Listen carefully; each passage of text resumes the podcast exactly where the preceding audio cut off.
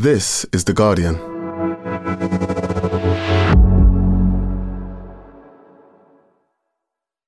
Hey, I'm Chanté Joseph. I'm a writer and broadcaster, and I spend way too much time online. But now those years of scrolling are finally paying off because I'm hosting The Guardian's new pop culture podcast. In each episode, I'm going to get under the skin of the week's biggest stories. If you love pop culture and want to get into how it's shaping and impacting our lives, then you should join me every Thursday, launching on the 3rd of November. Listen wherever you get your podcasts. Bye. Looking for your next great podcast? We live in unprecedented times. To make sense of it, what if you could learn from some of the most influential people on the planet? The podcast Tools and Weapons is hosted by Microsoft's Vice Chair and President Brad Smith. Every week, he has a candid conversation with guests, including prime ministers and Pulitzer Prize winning journalists. The latest episode features Bayer CEO Bill Anderson. Though most of us know Bayer for pharmaceuticals, they're also focused on crop science. They're putting digital tools in the hands of farmers to get the most out of every acre. Listen to Tools and Weapons with Brad Smith, wherever you get your podcasts.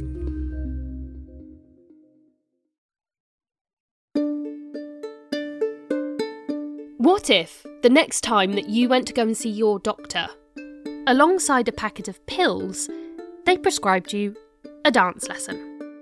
While you might be slightly taken aback or even delighted, this isn't a new idea. The concept of social prescribing, where health professionals can refer their patients to a range of non medical local services to support their health and well-being, has been around for decades. But now it's really beginning to gain some traction. A new trial in parts of England will be exploring whether sports, arts, and outdoor activities like roller skating or gardening could help young people aged 11 to 18 with their mental health while they remain on NHS waiting lists for formal treatment. It's a really enticing idea, but is there enough evidence to prescribe surfing for anxiety? From The Guardian, I'm Madeleine Finlay, and this is Science Weekly.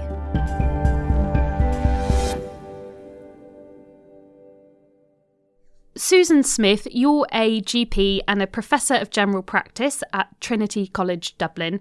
And along with colleagues, you recently published a paper looking at the evidence for social prescribing, something that's becoming increasingly common for GPs to recommend to their patients. But before we get into that, I'd really like to understand more about what social prescribing is and what it entails. Okay, well, social prescribing is a process through which health professionals can refer their patients out into the community, usually to a person called a link worker or a social prescriber, who then connects that person with community resources based on their individual needs.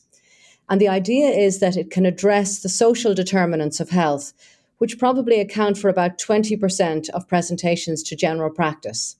A common presentation might be that they are under a lot of stress or pressure, they may have low mood or anxiety, they may have physical health problems relating to lack of exercise.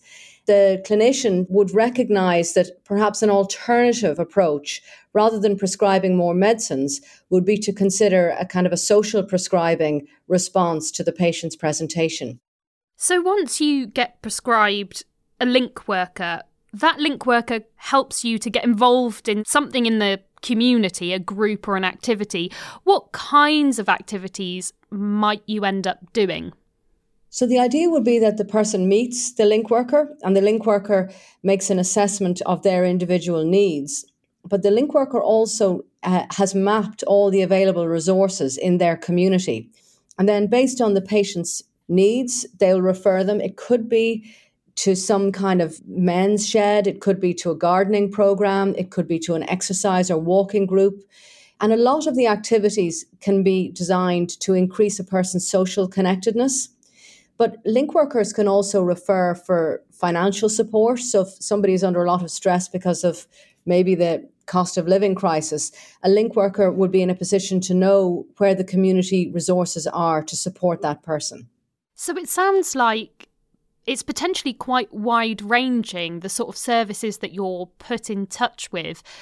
Tell me a bit more about the rationale behind this kind of treatment. What's the thinking of getting people to engage with these sorts of services? Well, we know that health outcomes, really only about 20% of health outcomes, can be accounted for by health service delivery. And the rest are down to things like health behaviours and socioeconomic factors and geography, where a person lives, what their community is like to live in.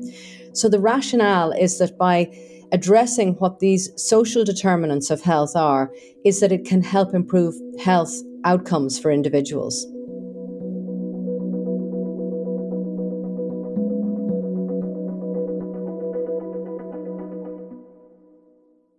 Intuitively, it does feel like this would work, you know, getting people active and involved in something in their community and engaging with others. To me, it makes sense. I know that, you know, when I go out, I like to go rowing. I get to meet people and chat to them, and I'm doing something active. And afterwards, I feel really great.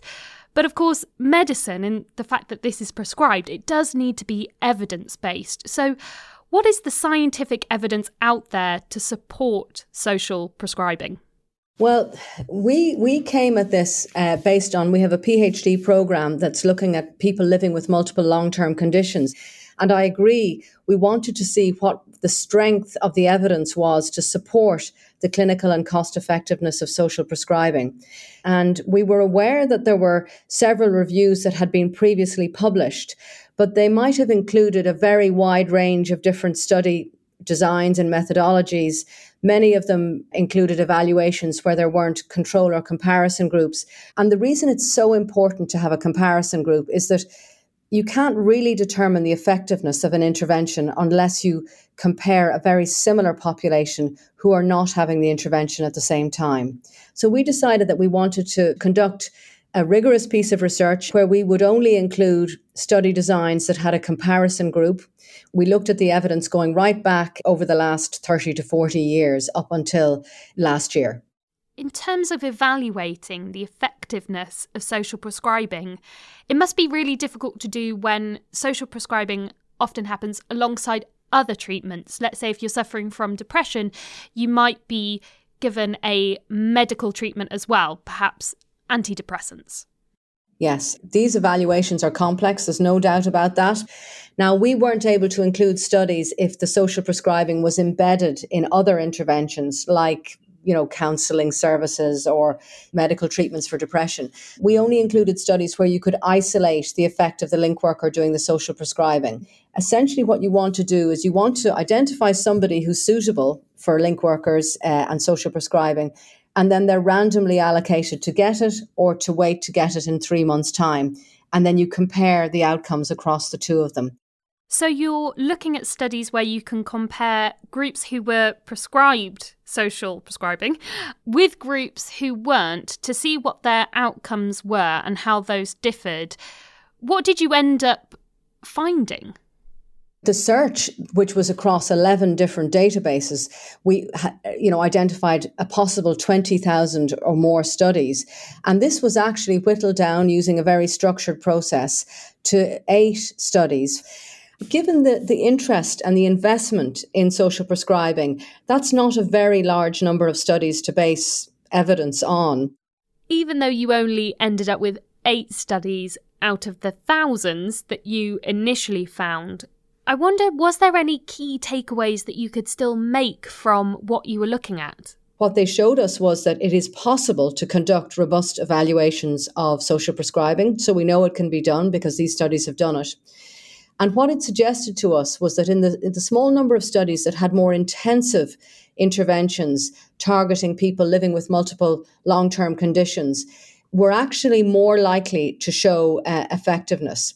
And it's very important that evidence will inform how we design social prescribing because in, in the UK and in Ireland, social prescribers or link workers are being rolled out in community networks, and they're often covering populations of about 50,000 people. So, one individual link worker doing social prescribing is not going to be able to cover 50,000 people effectively. And we need to make decisions about how we will use that resource most effectively. So our systematic review suggests that we need to be targeting this valuable resource towards people who really need intervention, but also that they're likely to need more intensive intervention over time. It's interesting that there is evidence pointing towards social prescribing being more effective when it's intensive and potentially for those who have multiple conditions. But how do you think we could get a clearer picture on when and where social prescribing is appropriate? I mean, I think we need to build robust evaluations into our services as we develop them. I completely agree with your earlier point. It seems intuitively the case that social prescribing and connecting people with each other and encouraging physical activity is going to benefit people. But it is also possible that it you know there are alternative approaches that may be more effective and i think if we really want to have evidence-based policy we need to ensure that when we're funding services like social prescribing, that we put some of that money into the evaluation of the services and that those evaluations are robust and have comparison groups.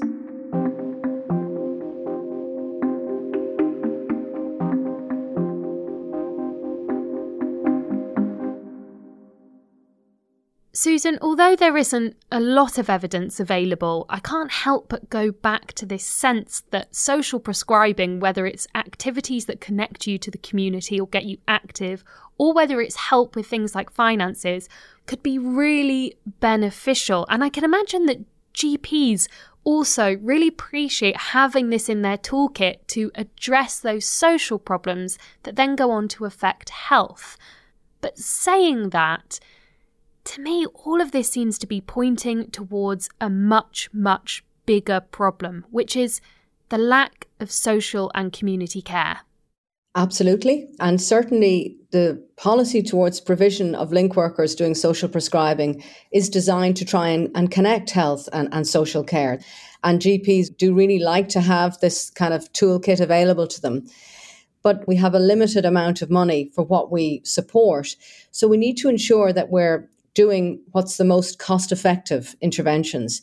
It's also really important that we deliver our interventions to the communities that need them the most. And I can imagine that's going to become increasingly important with the cost of living crisis, where some communities are going to be hit a lot harder than others. Absolutely. And we know that that's going to impact on their ability to buy nutritious food, their ability to heat their homes, all of those things that will have a very serious impact on both physical and mental health. So, Susan, is there anyone out there who's pushing for this kind of system? Are there people in the medical community or policymakers who are really taking social prescribing seriously and looking at the kind of issues that you've been talking about? Oh, I, I, think there's definitely a lot of interest in doing this in the best way that we can. And there's a very strong social prescribing network that's supporting the rollout and evaluation of social prescribing. There's also a really key group of GPs. Uh, it's called the Deep End. I don't know if you've come across it. And it, it originated in Scotland, but it's now popping up everywhere. And we have a group in Ireland also and what they are, they're GPs working in disadvantaged areas. So, one of the included studies in our systematic review was based in deep end practices in Scotland. And we've also completed a trial in deep end practices in Ireland. So, GPs in working in the most disadvantaged communities, they really understand the value of these types of interventions for their patients because we know that people in the most disadvantaged areas develop multiple long term conditions about 11 years earlier than those in the most affluent areas and they also have more complex combinations of mental and physical health conditions. So we really need to be addressing those needs first. Susan, that's been so fascinating. Thank you so much.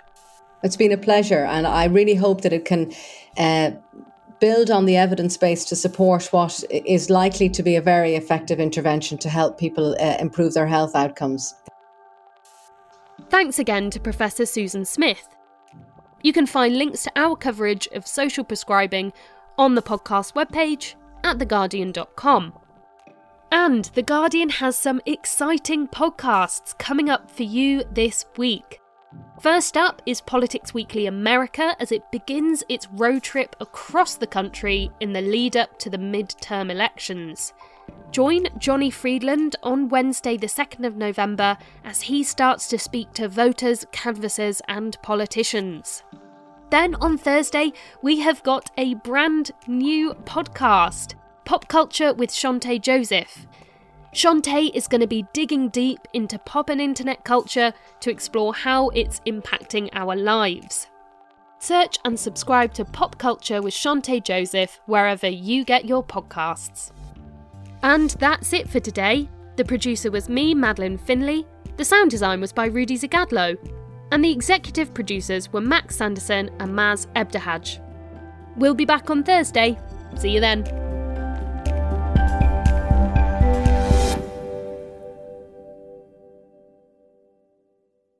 This is The Guardian.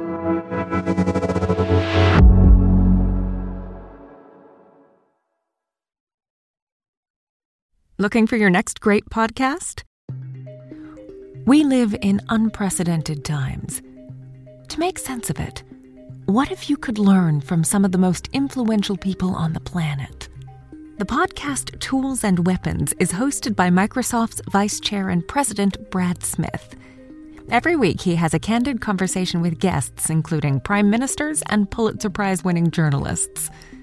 The latest episode features Bayer CEO Bill Anderson. Though most of us know Bayer for pharmaceuticals, they're also focused on crop science. They're putting digital tools in the hands of farmers to get the most out of every acre. Listen to Tools and Weapons with Brad Smith, wherever you get your podcasts.